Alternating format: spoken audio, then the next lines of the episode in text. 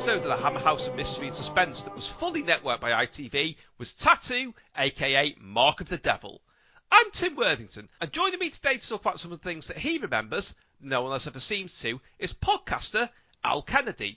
Al, what are you up to? Where can we find it? I do a comics podcast. That's probably the thing I'm best known for. A show called House to Astonish, which has been running since 2008, which you can find over at housetoastonish.com, where we talk about comics news and reviews and some general kind of mucking around as well. And I've also just in the last couple of months started a second podcast called Desert Island Discworld, which is a interview podcast about the uh, the works of Terry Pratchett and the people who read them, and that's that's over at desertislanddiscworld.com. And uh, you can also get me on Twitter I'm, where I'm at House to Astonish. Right, well, weirdly tying all of that introduction together without me meaning it to is your first choice, which, as well as featuring sci-fi and sword and sorcery, was fully networked by ITV.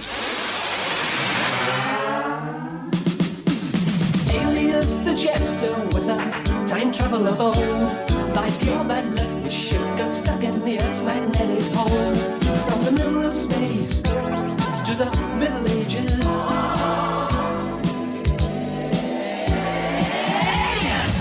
Alias the Jester.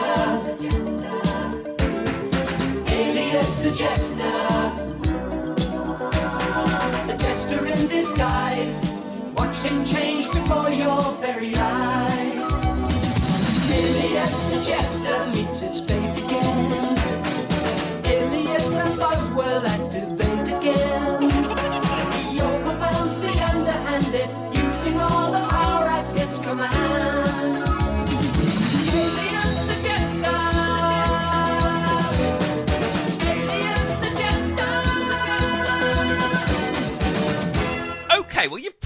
Got the name of the series from that, even if you didn't know what it was. But Al, what was Alias the Jester? In the 1980s, Cosgrove Hall had a few massive hits because everybody remembers Danger Mouse, everyone remembers Duckula, Chorlton and the Wheelies, all those sorts of big ones. But they did have over the years some smaller shows that didn't quite take off the way that uh, things like Danger Mouse did. And what Alias Jester was one of those. I remembered it because I had, as a kid, a variety of videos from a thing called the Video Collection, which was, I think it was mostly kids cartoons and some kind of movies like, you know, flying down to Rio and stuff like that as well. But one of the ones that they had was a video of half a dozen episodes of this thing, Alias the Jester. Now, I've never saw Alias the Jester actually on television. Apparently it, it was about sort of 85 it was on TV and the, the video that I have, I've looked up, apparently came out in 86. So I never actually saw it live, but the video that I had had half a dozen episodes of this thing on, and it was weird because it was very clearly a Cosgrove Hall show because, you know, it had Brian Trueman, who did tons of stuff for Cosgrove Hall. You know, he was Nanny and Duckula and, and, all kinds of things. Is one of the voices in this. It's got Richard Briers as the lead character, who is this alien called Alias, who comes to Earth by accident um, in the Middle Ages and becomes a court jester, hence Alias the Jester it's just this weird, surreal, like a lot of their stuff from around that time, very influenced by British telecomedy. So there's heavy influence of, Monty Python and there's heavy influence of the goodies in there as well. And every episode just sees him and his dog, who's an alien dog who speaks with the voice of a kazoo, and um, his pal, who's basically Merlin, but it's called Meredith, who's voiced by Brian Wilde, is basically just medieval Mr. Barraclough. And they get into scrapes and adventures, and he's basically a superhero. And he's, dre- he's dressed as a jester for most of the time, and then he can sort of, you know, do his little um, bewitched style nose twitch and turn into this superhero looking character who basically was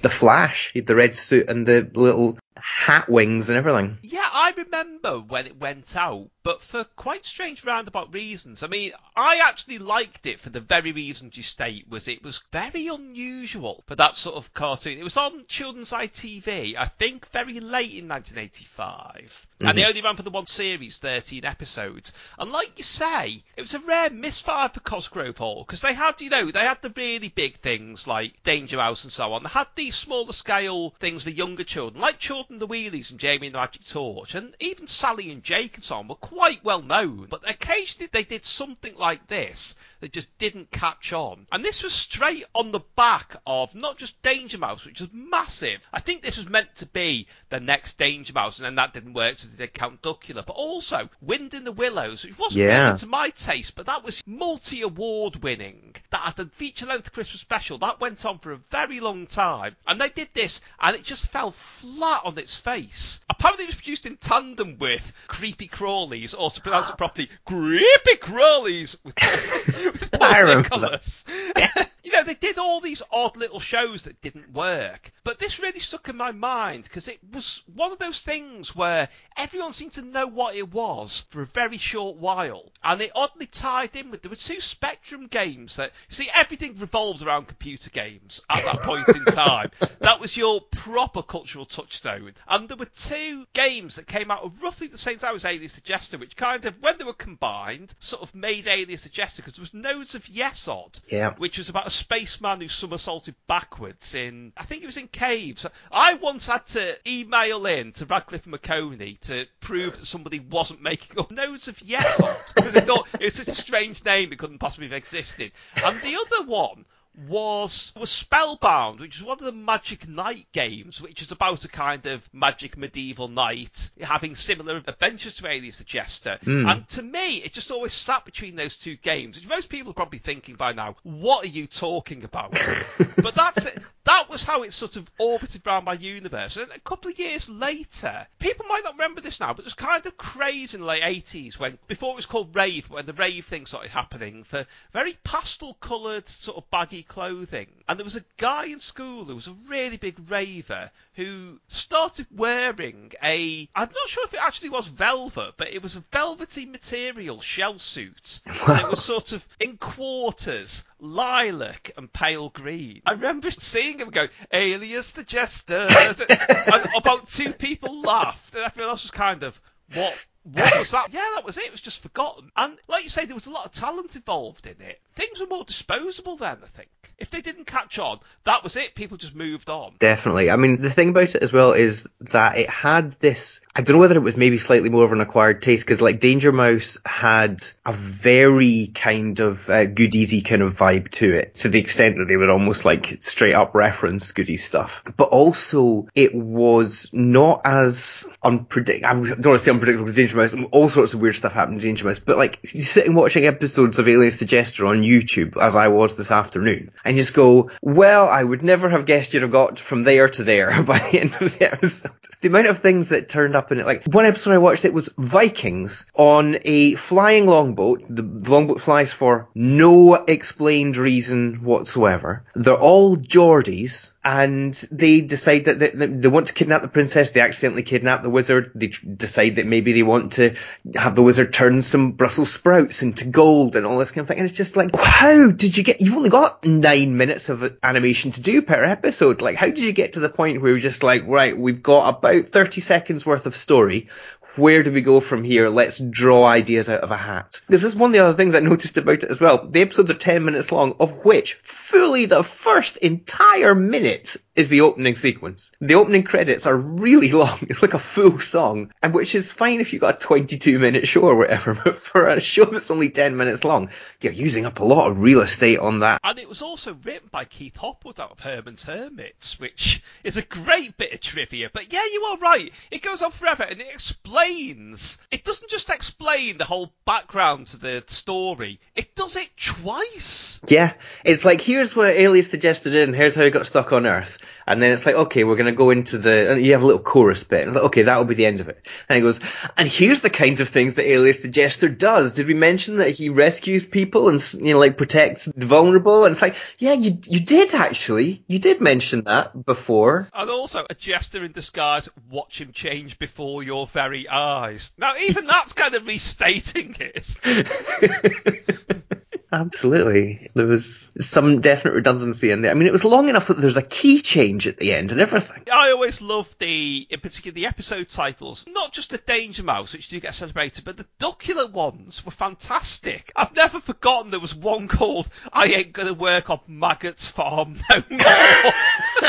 Somebody without a single thought of the fact kids wouldn't get a Bob Dylan reference. They just thought, that's funny, we'll build a story around that. Yeah. Where he's I mean- working for a macker that owns a farm. The very first episode of Duckula's episode title is a reference to No Sex, Please, We're British. Yes! I mean, what? Okay, so we're not exactly moving that far from Alias to Jester's universe in inverted commas for your second choice. Now, I couldn't really find a clip to use for this, so I'm just going to stick something here, and we'll just go straight into it afterwards.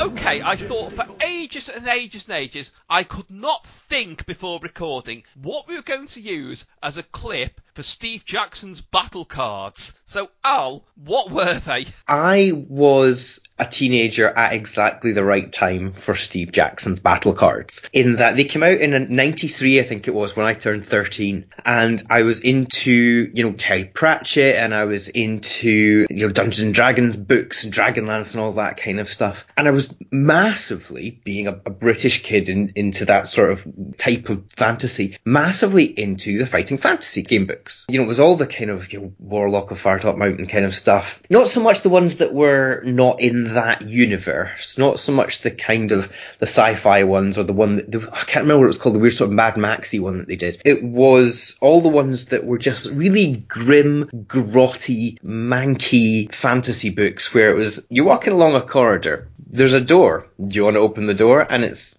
okay, or no, I'm just going to keep going. And you basically had about a 50-50 chance that if you opened the door, there would be a monster who, if you killed it, would give you an essential item that if you didn't have it later in the book, you were absolutely screwed.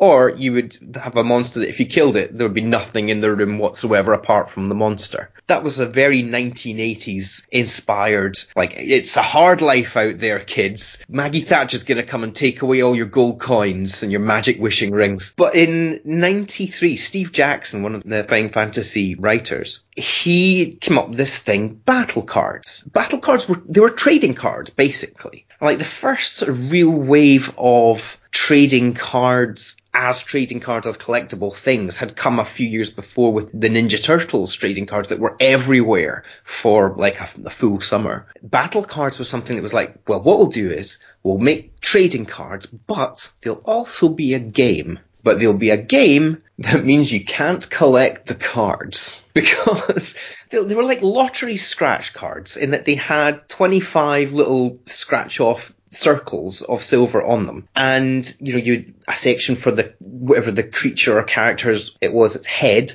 and its uh, legs and its arms and so on. And it had little life boxes and it had a purse box as well because they all carried purses. It was very forward thinking you would take turns with a friend to scratch off a hit space on one of their cards. And if you didn't get anything behind that space then that was it. You was your turn over. If you did get a little red blood dot then you got to have another go and if you got a second red blood dot, which was a wound, I think they, they called it, you got to scratch off one of their like four or five life boxes. And if you got a red skull behind that, then it was dead. And you got to take the card and scratch off whatever was in its purse and see how much money it carried around, which was usually not very much. And if you didn't get that, then at any point, if you come up with nothing, then it goes over to the other person. And what that meant was you could only ever play one of these cards once. Ever. At which point it had already been grievously wounded. You know, there's no coming back from being a battle cards character. You get in one fight and you are either dead or you're sent off to the retirement home. You could either collect them or you could play the game. It wasn't just that they were one or the other thing. It was the fact that if you did want to play the game, then it was a very expensive habit to be in because they were really expensive.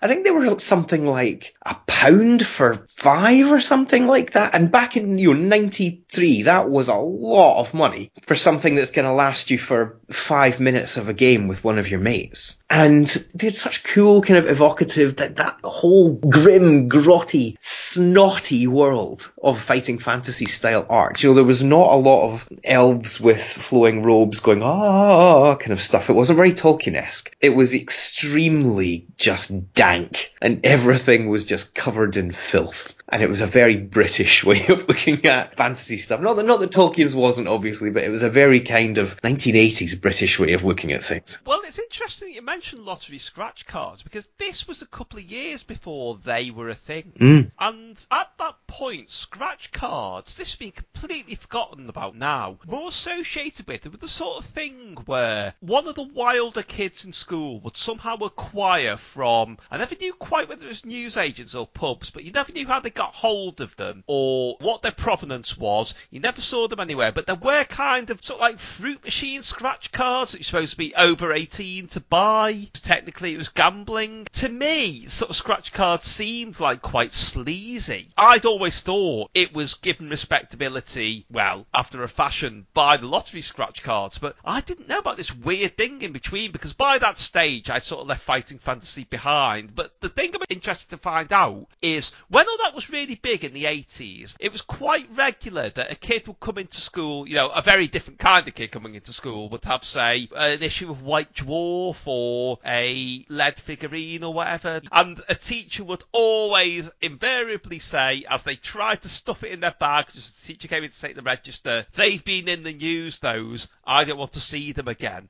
You know, because there were all the weird scare stories about a boy who'd hallucinated orcs after seeing the word Dungeons and Dragons or whatever. Was that still the situation by then? Did people accept it a bit more? Well, I think there there was still that whole kind of satanic panic thing going with D and D even back then. I remember Future Publishing had a magazine called Arcane for a while, which had some really fantastic writers working for it. It had people like Jonathan Nash. It had Antony Johnston, who is the now a a comics writer and thriller writer, was a graphic designer at Future at that point. He was working on Arcane. And they did an issue quite early on in their run, I think it was about five issues in, where the cover story was about RPGs and Satanic Panic. Because it was still something that people would not really get behind at that point. It was still looked at as being a wee bit kind of a, is this child going to end up trying to cast a spell? that is a, a time on the thing about things that, regardless of the actual moral rights and wrongs, when a whole generation or even the whole sway of society don't understand something, they decide it's dangerous in a really weird way. I mean, it'll be no surprise to anyone listening that I'm quite fascinated by the whole video nasties phenomenon. But what's really weird is when you look back at the press coverage and the things that people like MPs say and so on, it's almost as though they couldn't quite be happy with the idea that these films might have a dangerous effect on people psychologically. It was they seemed to think that somehow the films could get you from beyond the tape. Almost like they were a malevolent force. And one of my favourite things ever is, I think it was from the Daily Mail, but a cutting with photos of two chief constables and the headline, Save Us from Video Nasties. I've never read it because I want it to be them saying, I was walking home and Evilspeak tripped me up. yeah, exactly. Driller killer put them up against the wall and took their lunch money. Imagine if that was the worst of his crimes. Very different film. Yeah, I think that in the, the 80s and the 90s, particularly the 80s, driven by people like Patricia Pulling and so on, all that kind of bothered about Dungeons and Dragons and all those sorts of pressure groups. D&D got, in particular it was D&D because it had this name value. And it was as if there was going to be some actual genuine magic done by children sitting trying to you know work out critical hit tables and things like that. I, I don't think it's entirely likely that you know Satan was sitting there going, "Now should this be a a D12 or a D20 for this? hmm. What's the evilest die? The evilest die, of course, is the D4 because when you drop one on the floor and can't find it, you will find it the next morning when you sleepily come into the living room again. The thing was, though, even throughout all that, there were moves to kind of not just sanitize it, but make it suitable for children that were way below the target audience. Because obviously there was the Dungeons and Dragons cartoon, which Yeah. I never liked. I found it quite twee, but I'm aware a lot of people liked it. But another thing that really has stuck in my mind was there was a Grange Hill summer special one year, like a magazine. It was really weird. It had, you know, the cast giving their tips on the perfect holiday and so on. We have photo stories where they would have like one actual cast member, say like Robbie or somebody or Ziggy, and all the other characters in it, they acted as though they were regular Grange Hill pupils, but you'd never seen them before. And one had Roland as a quite experienced Dungeons and Dragons player, and two younger boys that were playing it with him made fun of him, obviously, because he was fat and he was Roland, and he played a trick on them by making a kind of life-size orc or something. Whoa! Which is completely at odds with anything he ever did in the program as well.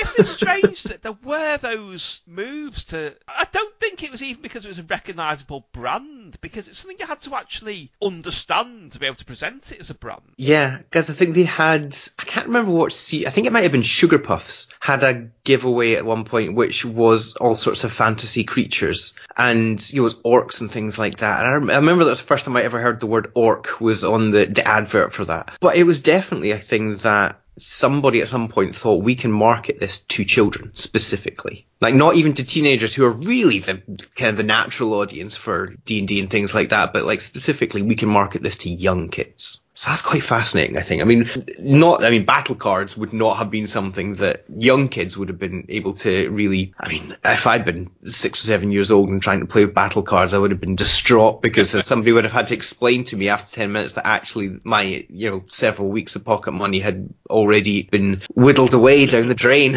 on, the, on these five sad minutes of getting beaten by whoever I'd managed to rope into playing with me. Well, I did look up. Steve Jackson said he it. It was called the Scratch and Slay system. Nice. Which, if you've heard the edition with Chris Shaw, where we talked about Steve Jackson's phone-in phone game.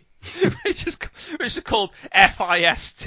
You know he mm-hmm. had a way with names, so mm-hmm. I love that it was called Scratch and Slay. But apparently there were warrior cards, spell cards, advanced combat cards, but no combat cards, quest cards, and treasure cards. Yeah, the treasure cards was an absolute racket. The treasure cards was you would scratch off an item on one side, like a name of an item, no idea what it was going to be, and you had a variety of different choices you could make. And then on the other side, you would scratch off how much is they going to be asking for it. So it could be anything. You know, it could be oh, it's a small potion and it costs 200 gold, or it could be like it's an incredible battle axe and it cost you 10 pence or whatever. What you needed to do with them was you needed to have collected enough actual physical cards that you had beaten of your mates and got enough from the purses that you would literally send off the treasure card plus all the cards that you had beaten to get that amount of money and they would send you the item card back in the post. It sounds like a satanic I Spy book. It was unbelievable. Like it was a proper kind of pyramid scheme almost. Like it was just ridiculous bit of odd barter. Okay, well, before we attract the attention of Steve Jackson's lawyers, I think we better move on to your next choice, which I've got very fond memories of this. So here's the theme music, and we'll talk about it in a minute. It's a grand life. It's a grand life. It's an I've got the world in my hand life. It's a fairy tale land life. There's never any reason to wander very far. We're lucky to have landed where we are. It's a grand life. It's a grand life. It's an you can stand. Strike up the band. It's a grand life. Okay, that's a tune that just comes back to me instantly whenever I think of this programme. Al, Marblehead Manor? There was a period in time when Channel 4 used to show American import sitcoms at 6pm, and like the big ones that it showed that were the huge hits were things like Cosby Show, Different World, and things like that. Later on, it was stuff like Hang with Mr. Cooper and so on. But one of the ones that they showed in that slot relatively early on was this thing, Marblehead Manor, which was a very short run show. I think it was like 86 to 87 it ran. It's basically the story of two guys who were childhood friends and they grow up to one of them is becomes like this incredibly rich guy who's got this mansion and everything and the other one grows up to become his butler because that's the kind of thing that happens in American sitcoms. The general conceit of it was that they were every single episode was going to feature the various members of the uh, the household. So you had a gardener and a, a cook, and you had a chauffeur, and you had obviously you had the butler, and you had like the lord and lady or whatever. And it was just going to be farces. And every episode was going to have this kind of roller coaster style. Let's build up, let's build up, let's build up. Let's put all the pieces out on the board, and then after about 10 minutes in, let's go down the other side of the roller coaster and this will be the farce for the rest of the 20 minutes. And the difficulty that it had was that farce is really hard to write and they did not hit it more than I would say. I mean, there only are what about are there 13 episodes or something like that? It's, there's barely any episodes of it. I think they maybe got it right about twice. Every other time you can kind of see them really, really trying hard to do it, but it doesn't quite quite get there. But we, in my house, never ever missed an episode. Like I saw every episode of this the first time Channel 4 broadcast them because it was like our show. The family all decided we were going to watch this program together because it was it was a US import that was clean. It was on at that time of night where we were sitting having our tea and it was funny enough for me age seven. So I was extremely pleased to, to go back in later life and find that it's actually got a bunch of people in it who I totally recognise from things they did much later. Yeah, because amongst others, there's Michael Richards, who obviously I suspect he was cast as Kramer in Seinfeld as a direct result of this. His physical comedy is very much on display. Yeah, and he plays a, a quite similar sort of character. He's quite sort of tripped out and not very bright. There's also Paxton Whitehead is mm. Albert, the butler who you alluded to before. I didn't know who he was at that point, but he was the when Beyond the Fringe toured America, he replaced Jonathan Miller, who I think had stayed behind to present Monitor. So later, I was quite astonished to get hold of the American Beyond the Fringe LP and find that the man from Marblehead Manor was on it, hmm. which I didn't expect at all. And the other really weird one was Linda Thorson. Yeah. plays the wife in it, who obviously was Tara King in The Avengers. Now, that wasn't long after Channel 4 repeated The Avengers, which was an early obsession of mine.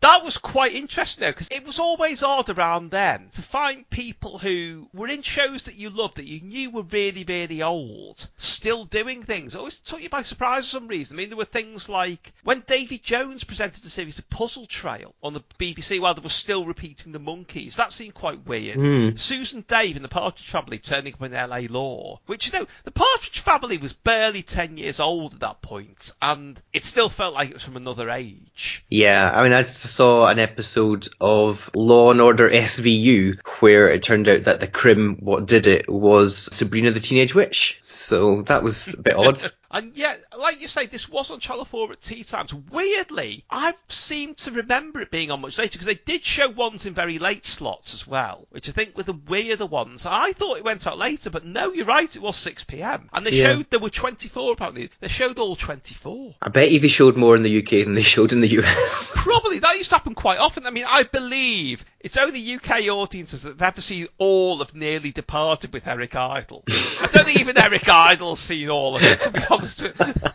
Paxton Whitehead for me was somebody who in, in later years, like I'm a huge West Wing fan and Oh, of course. Paxton Whitehead is like the he plays uh, what's he called Bernard or Bernard as they insist on calling him, who's like the, the head of diplomatic protocol or whatever, the guy who keeps all the nonsense that the president gets handed when he's on trips and so on. He, he's like a sort of posher Simon Jones in, in a lot of things. Like he's just he's extremely kind of raw, raw, raw, raw, raw, kind of voice. He tends to play characters who called things like he was Sir Reginald Harrington in something called Almost Home. He was in Dinosaurs, apparently, the Henson Dinosaurs Okay. as as someone called Sir David Tushingham. Well, you see, all of this was riffing on, and I'm surprised it didn't take off for some reason. There's always been that thing in America that, for no apparent reason, they find anything sort of English toff style hilarious. I mean, there's mm. that whole thing in Wayne's World that people have explained to me hundreds of times that I still don't quite understand, which is when he winds down the window and says that man, have you any Grey Poupon? Apparently that's an American mustard advert where a very posh man in a car says it to somebody, a very posh English bloke. And that's all that happens in it.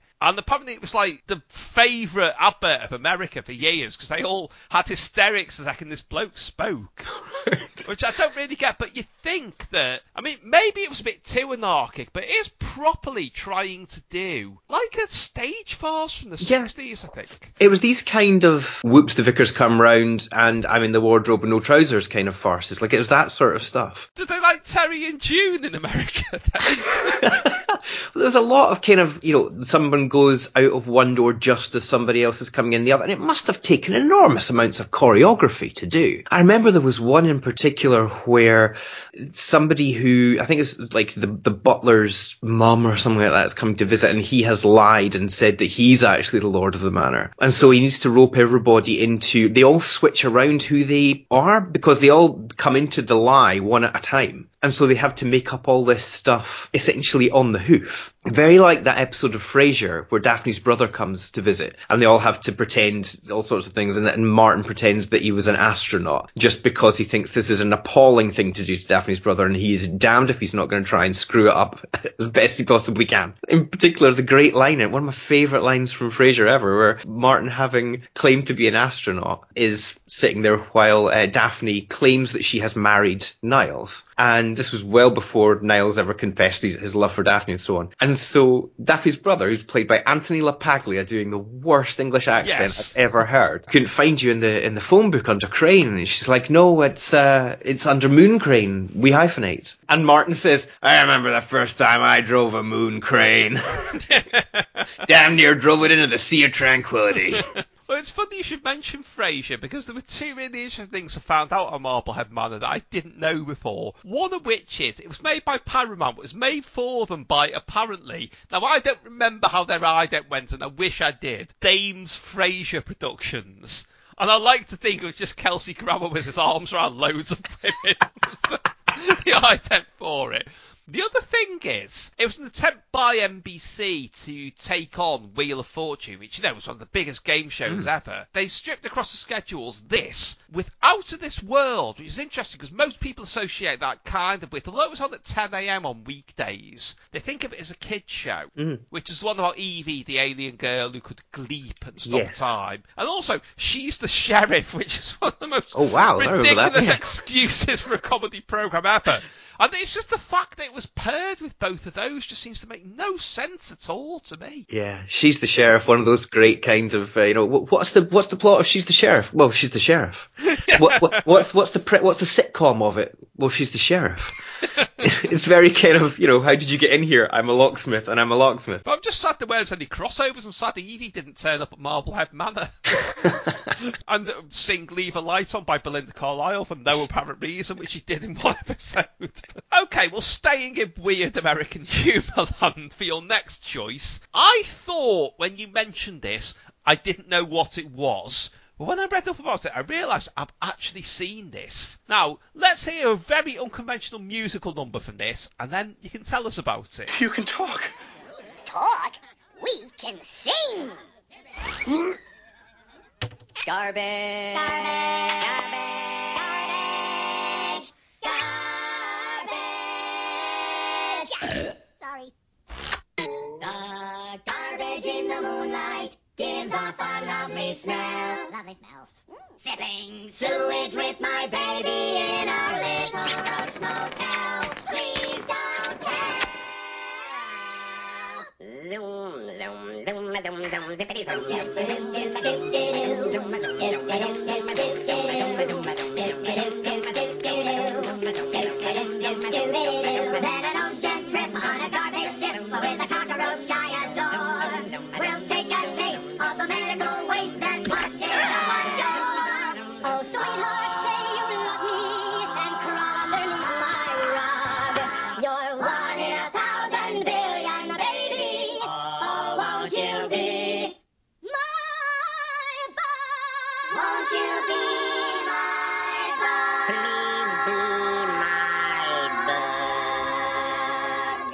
Okay, that was an extract from Joe's Apartment, a 1996 film, and I'm not going to say anymore. Al, what were they singing about? Oh, it could be anything. The amount of great songs in Joe's Apartment is significant. Funky Towel is one of the best ever songs about dropping a towel into the loo. It's a musical. The whole film is a musical about a guy who moves into a, uh, apartment building. He comes to New York and moves into a gets a rent controlled apartment entirely by being in the right place at the right time when the previous owner drops dead literally right in front of him and um, he pretends to be her son, I think. But he moves into this apartment and finds that it is filled with cockroaches because, you know, New York apartment. The cockroaches can not only talk, they can sing and will at length without you being able to stop them. The, the actual story of it is very kind of pie and chips. It's, it's just there is an evil developer who wants to knock down this building so he can build a massive prison in the middle of New York. And so they are trying to evict all the, the people from the building and they've got their work out for them because they've got to take on this guy Joe and all his friends who are all cockroaches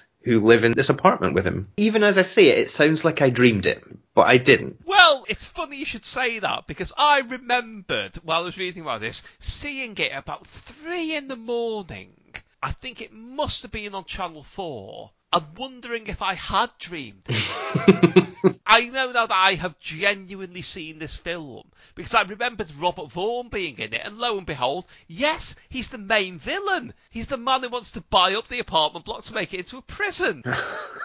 I really, really thought I'd imagined this film. I could never put a name to it. I think I thought it was termites rather than cockroaches, which is why I could never track down what it actually was. But yeah, it was absolutely real, and it was made in 1996 by MTV Films. It was MTV's first ever movie. Like a lot of people think that MTV's first movie was Beavis and Butthead Do America, but this beat it by not very long. I think it was a matter of just months. It's the absolute cult films cult film. You know, it's for in terms of mid '90s beloved by stoner students in the late '90s kinds of movies. You know, you had this and you had Biodome, you know, Empire Records and, and Hackers. You know, that was sort of your little holy quartet of movies. Every student night was one of these films would, would get put on. And, you know, those films are, there's a spectrum of quality in there, I would say. Biodome probably only really worth remembering for the fact that it's got a very, very early appearance by Tenacious D in it. But apart from that, I wouldn't really bother. I mean, it does have Kylie in it, so that's quite good. But Joe's Apartment, I've always had a real soft spot for.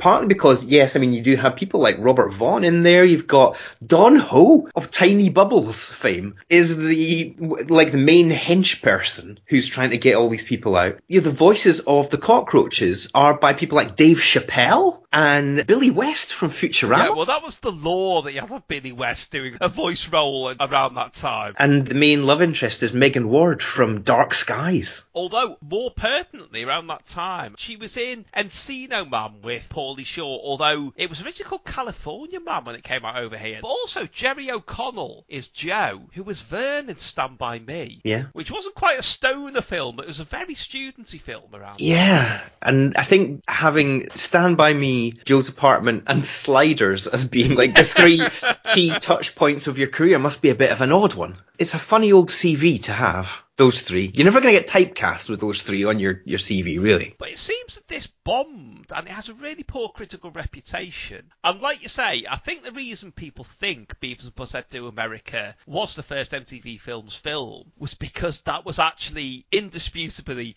really, really, really good. I think this was more of an acquired taste. Yeah. maybe MTV tried to quietly forget about it as well, I don't know, which is how it ended up on TV at three in the morning. I think so, but I mean, when you look at the cast, has got people like Moby Yes! was in it. Tim Blake Nelson is one of the voices of the cockroaches. The songs are daft. The whole thing is basically just a big cartoon. Like there's no logic to it at all. And people do the proper kind of cartoon physics stuff at various points. You know, you can get Home Alone style injured in this film and be okay because the worst thing that'll happen to you is you'll be like a clang noise as like a massive frying pan or whatever hits you in the face. And you know, if you were to, for example, walk off the edge of a building, it would be several seconds before you fell because you'd have to notice first that you didn't have the ground underneath you because that's how physics works. With that kind of vibe to it, I think you need to be in a very particular state of mind, which for me was being 16 years old and easily amused. But for the rest of its natural audience, I think it was being slightly older and stoned out their faces. How does it stand up now? Because I would compare it to my closest sort of equivalent to it was the Coen Brothers Crime Wave, which is one of the forgotten Mhm. Coen Brothers films. But I remember finding that screamingly hilarious as a teenager and getting quite excited when I was at university when it turned up on TV one night. And then when it came out on DVD, I thought I can't wait. I was literally looking at the letterbox every day until it turned up, and I watched it, and I thought I don't really find this as funny anymore. You know, it didn't it didn't offend me. It wasn't Yeah. boring. It just didn't click with me in the same way. And I wonder if Joe's apartment has sort of had a similar effect. Probably, yeah. I mean, I deliberately didn't go back and rewatch it because, firstly, the almost the entire script of the movie is emblazoned on my brain, but secondly, because I didn't want to sort of disillusion myself with it. I mean, I do still have it on DVD. I could have gone back and watched it if I'd wanted to, but I thought "No, I'd rather not, just because. I mean, it really was one of my favorite movies for a long time. I wouldn't say it was a good movie. My absolute favorite film of all time is Empire Records, which is a shambles. Like it's an absolute staggering Frankenstein disaster of a movie that was just dropped into a blender in the editing suite. But I love it. Joe's apartment is similar in that I think objectively it's probably not a very good film, but boy did I love Joe's apartment. Okay, well, moving on now to your next choice, which is something that I don't imagine you'll have had the opportunity to rewatch. And bizarrely, despite the credentials of two of the stars and the fact I was obsessed with the closely related show around that time, I'd never heard of this before. So, see if you recognise either of those voices. This is more like the real conversation. It goes fast, it goes bang, bang, bang, and you don't understand exactly what's going on, or you can get lost. But in order to keep going in a conversation with French people when you are struggling, because it's good to try, here are two handy tips. The first one is a word which is truc, T-R-U-C, which is a wonderful all-purpose word meaning thing. And in English, you use thing all the, all the time. So this is the handy word, truc.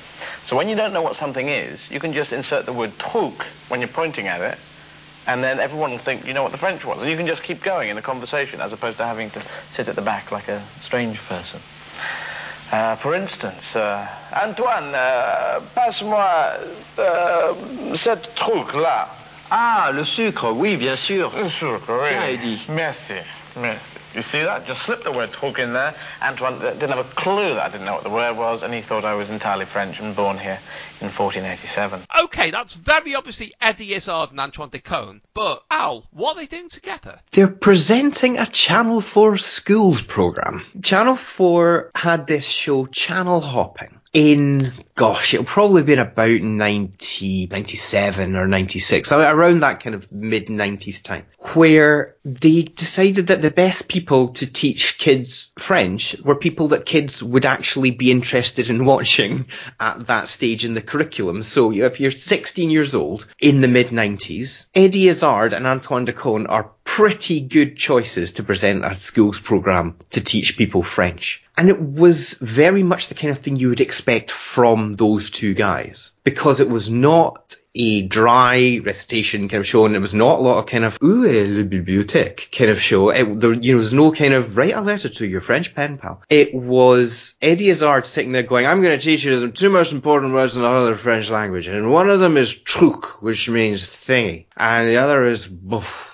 and Antoine de Decaune getting people to feed him lines that allowed him to, you know, wiggle his eyebrows suggestively at the camera and stuff like that. It was deeply weird. It didn't run for very long, and there's very little of it on YouTube. It was something that I felt very lucky to get the opportunity to see when I did. Well, I'll come back in a minute to how closely related it was to Eurotrash, but the really odd thing that struck me about it was Eddie Izzard was probably still, when he did this, just in his I don't do TV phase, which has been forgotten about because he was. It was quite exciting to see this happen at the time. He was becoming a name comedian who refused to hmm. do TV initially because I remember it being quite exciting that he turned up on radio things, you read his name quite a lot, and it, I think it was a 93 comic relief when they revived Saturday Live, and he did five minutes on it. And it was really kind of, oh, that guy's going to be on. That's going to be really exciting. He did It's Our Radio on Radio 1 a couple of times when they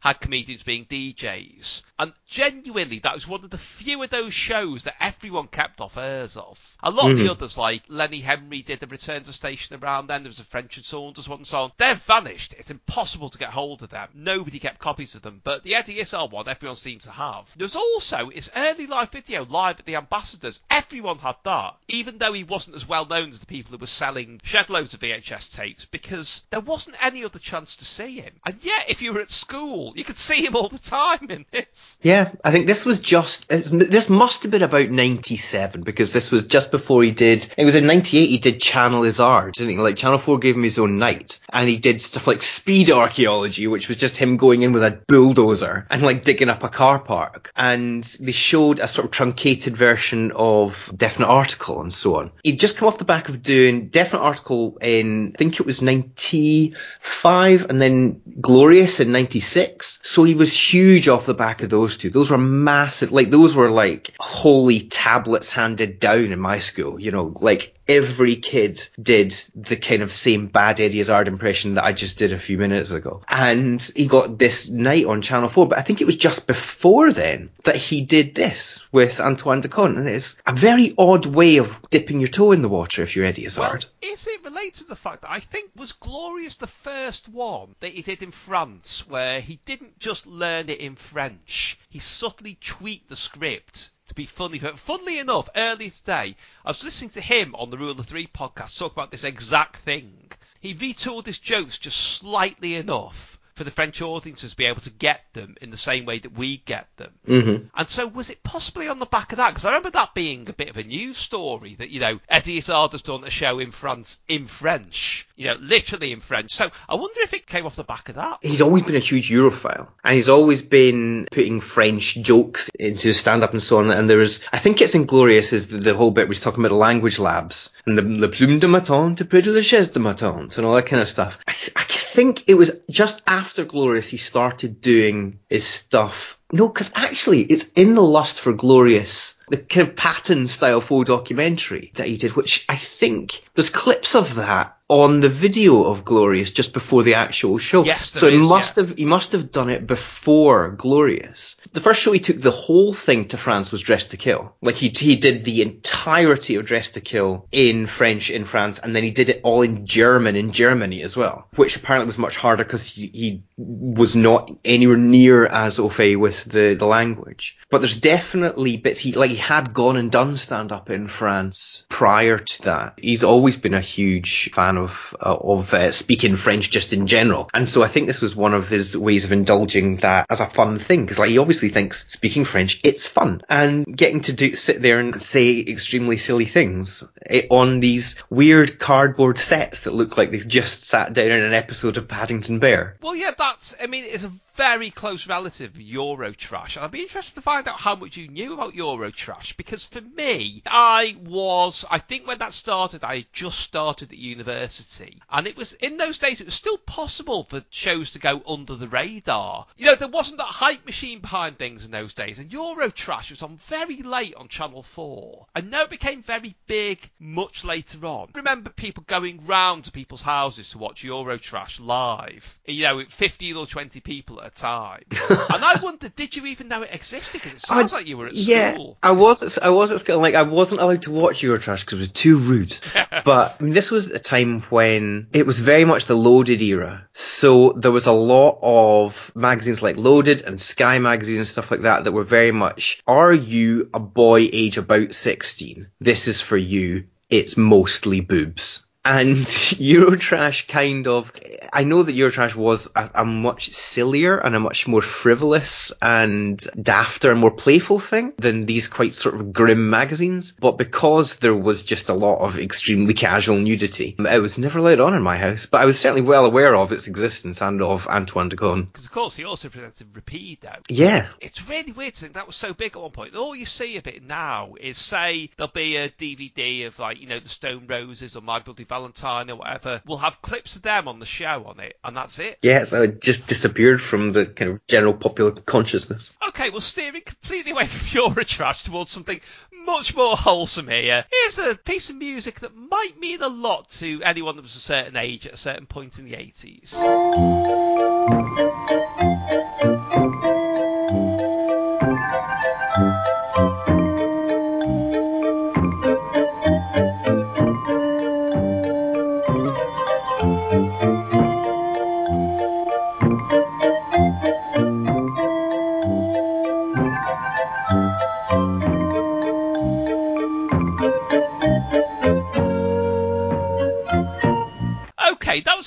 Puddle Lane. So, Al, where what was Puddle Lane? Puddle Lane was it was a kids show about a magician who was friends with a little dragon who could do magic. They would just kind of sit around, talk about basic spelling, and then introduce a story which was not really animated. But, you know, technically there was a picture and it would move, the camera would move pan across the picture. So it's technically a sort of minor animation. It was a tie-in show with a huge range of reading books, basically, like, like teach kids to read kinds of books that were at different grades. So, you know, like you got like the green books or whatever were the, for the youngest kids and then like red books and, and so on. And as you went up, obviously there were fewer and fewer of them at each stage because kids are going to drop off this. They were supposed to, to take kids through learning various different concepts of, you know, letter pairs or whatever, you know, and they were very basic stories for the first ones and then they would get more complex as they went. But the two things about it that really struck me, I think more going back now than at the time. One is that this magician who is in Puddle Lane is Neil Innes. Yes. Which is just, I mean, now looking, I mean, back then I had no idea who Neil Innes was. I'd never heard the Ruttles or nothing. I'd never heard of Python. You know, I was five. Now I'm just like, wow, okay, that's really good. That's a good get. And he did all the music. There was loads of songs in it and stuff like that as well. So he was doing original music for pretty much every episode. And so that was one of the things. The other was that the books, this was the first time I'd ever encountered, they were like Ladybird books, effectively. They were about that sort of size. They had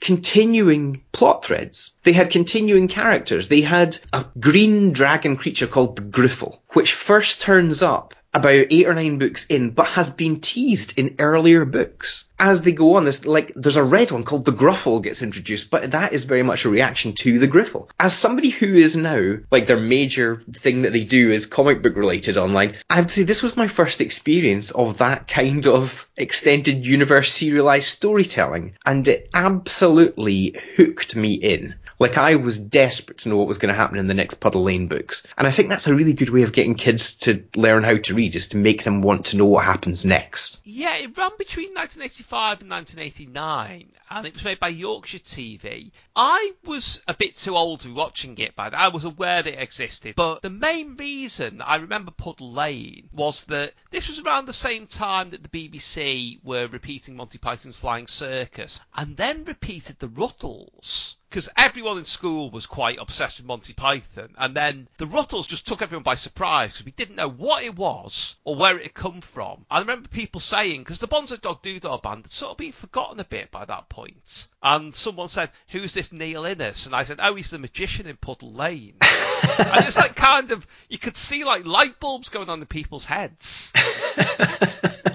I have since found out that the main reason he did Puddle Lane was he had a lot of legal trouble over the publishing rights of the Ruttle, and apparently he was just offered almost by chance around that time Puddle Lane, and according to an interview he later gave, he said, "I was fed up with the music business; they can't take a joke, so I did Puddle Lane," which is a great way of hitting back at them. Fair enough. Like if, if people who you're hanging out with are not going to be actually letting you do anything fun, then go and do something else with somebody else else? Go and do four years of Puddle Lane instead. Because what you what you got from that was a totally different generation of people who remembered Neil Innes. I was too young to remember his name, but my goodness, I remembered his face. Yeah, and he did a few things. He did the theme to the Raggy Dolls as well, didn't he? So Oh he yeah. obviously applied his talents in that area. But I mean, there was quite a thing around then of people who'd, you know, either got fed up of the adult entertainment world. I shouldn't say adult entertainment. That sounds a bit toxic.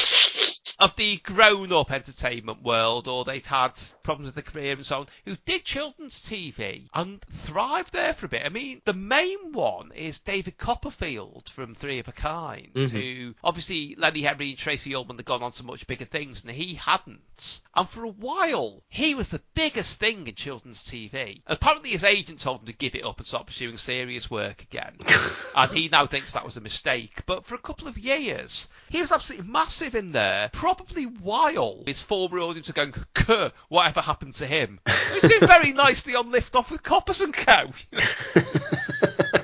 Yeah. It's the same with Neil Innes, really. People were probably saying, what happened to that bloke from the Innes Book of Records? he was doing He's- children's TV for years. Yeah, he's standing wiggling his fingers around in puddles of water and making stories appear. And if I remember rightly, doing the main riff from the intro and the outro by the Bonzos. As he did his tricks. Ah, it was one of those things as well. If you look at the again, you look at the pedigree of the people involved. The dragon, the puppet dragon that they had, was done by, was made by and voiced by Richard Robinson. He did tons of Spitting Image. He did the Riddlers. He did Dizzy Heights. He was for a while like he was just doing huge amounts of puppet stuff on British telly. You can kind of see why if you go back and look at Puddle Lane stuff on YouTube or whatever, and you can go, actually, that's really well done. I just looked up Richard Robinson's Wikipedia entry. Apparently, he's now the director of the Brighton Science Festival, which I would not have predicted that as a career path. Well, it went on for four years, and apparently there were 54 of those books you were talking about. Mm. So it's a huge thing to a certain, not even a certain generation of young children, just kids who grew up in a specific stretch of time. It will mean everything to, and probably anyone just either side of it have a clue what it was. Absolutely. Because it was so, I mean, it was made for a specific purpose. It was aimed at children who were learning to read. And so if you weren't learning to read between, you know, 1986 and 1989, then there was no point in you watching or reading those books. So if you were in that kind of little particular demographic, that slice, then Puddle Lane could have been a very big thing for you. But otherwise, there was no reason why you would ever go near it. Okay, well, I've really no way of getting from there into your last choice, which I've got to admit, I rolled my eyes in a positive way when I saw this on your list, and I knew it had to be the last choice. So let's hear, if that's the right word, a brief clip from it.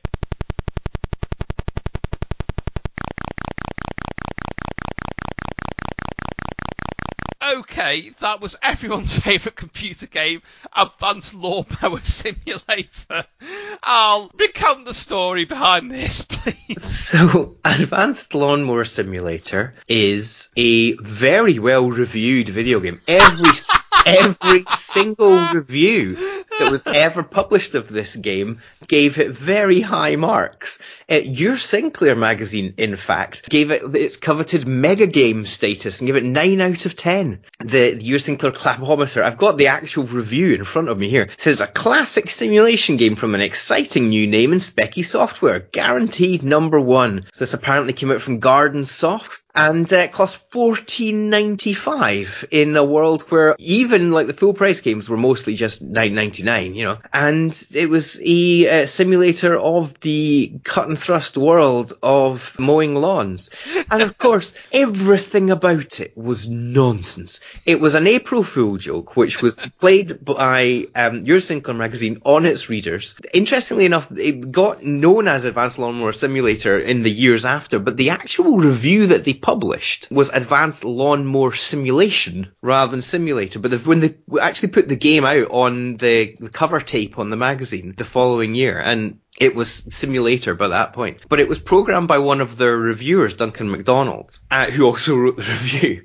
and it was literally just a stupid joke. And they had ye- literally two years of people writing in, or, you know, claimed that they had people writing in. Certainly they were publishing letters. I don't know if people were actually, were actually writing them to the magazine or whether they were being written by Duncan MacDonald. Of people asking about Advanced Lawnmower Simulator and why couldn't they find it in their shops and all this kind of thing. And eventually it, it took I think it was 1988 they put the, the review out, and it took until 1990 before they ever actually in print said, yes, Advanced Lawnmower Simulator. It was an April Fool joke that we did. Remember?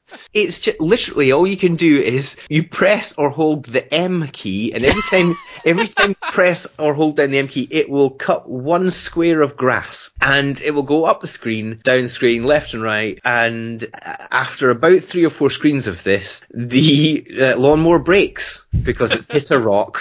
and it blows up. I mean, bearing in mind that the, the game at the start you get given a choice of six lawnmowers, right? only one of them works, so you can only choose one. And then you have to mow the lawn. And after the lawn has been mowed, you get rewarded if it's been done well enough. And all of the lawns are identical. So. And then there's no way to avoid hitting a rock and blowing up.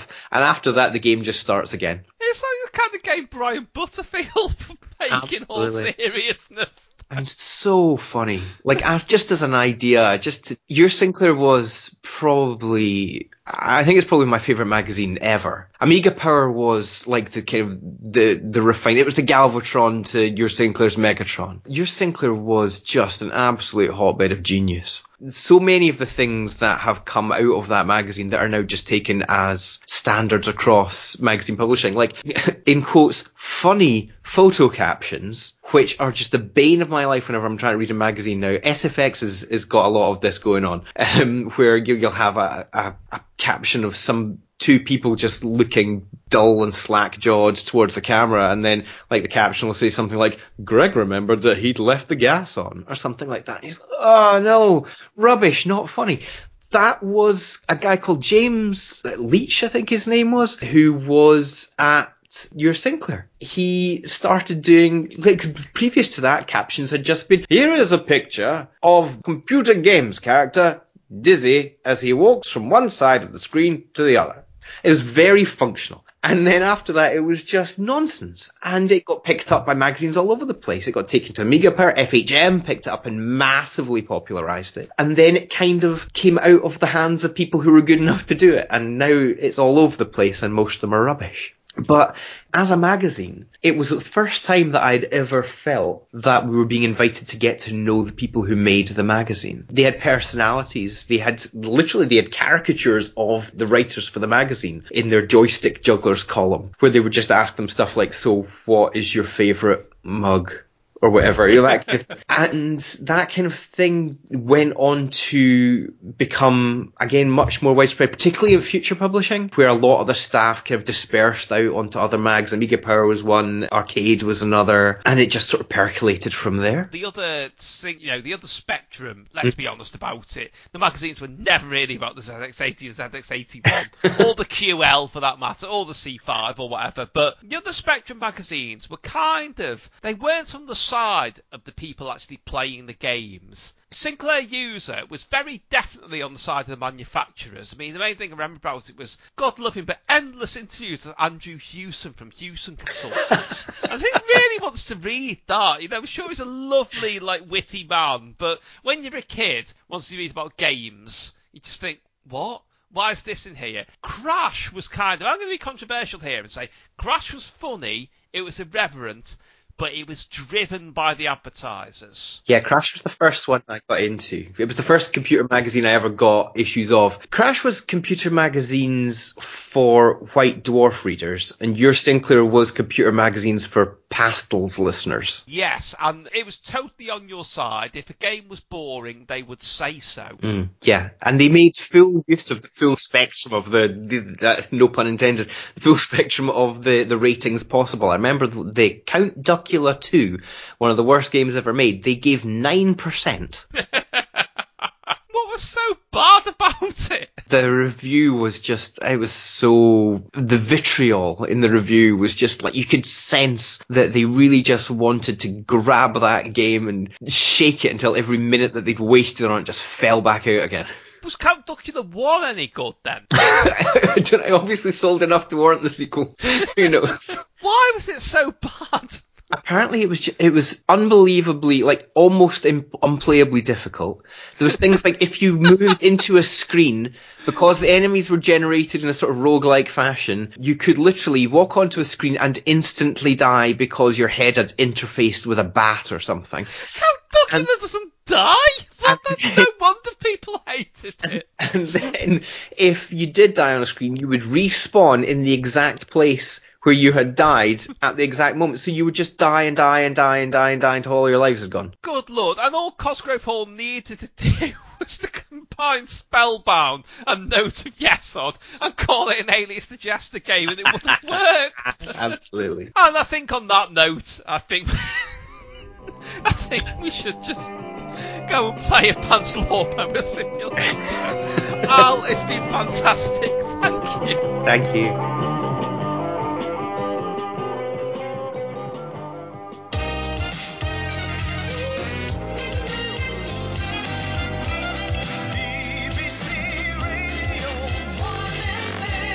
Fun at One by Tim Worthington. The story of comedy at BBC Radio 1 from Kenny Everett to Chris Morris and beyond.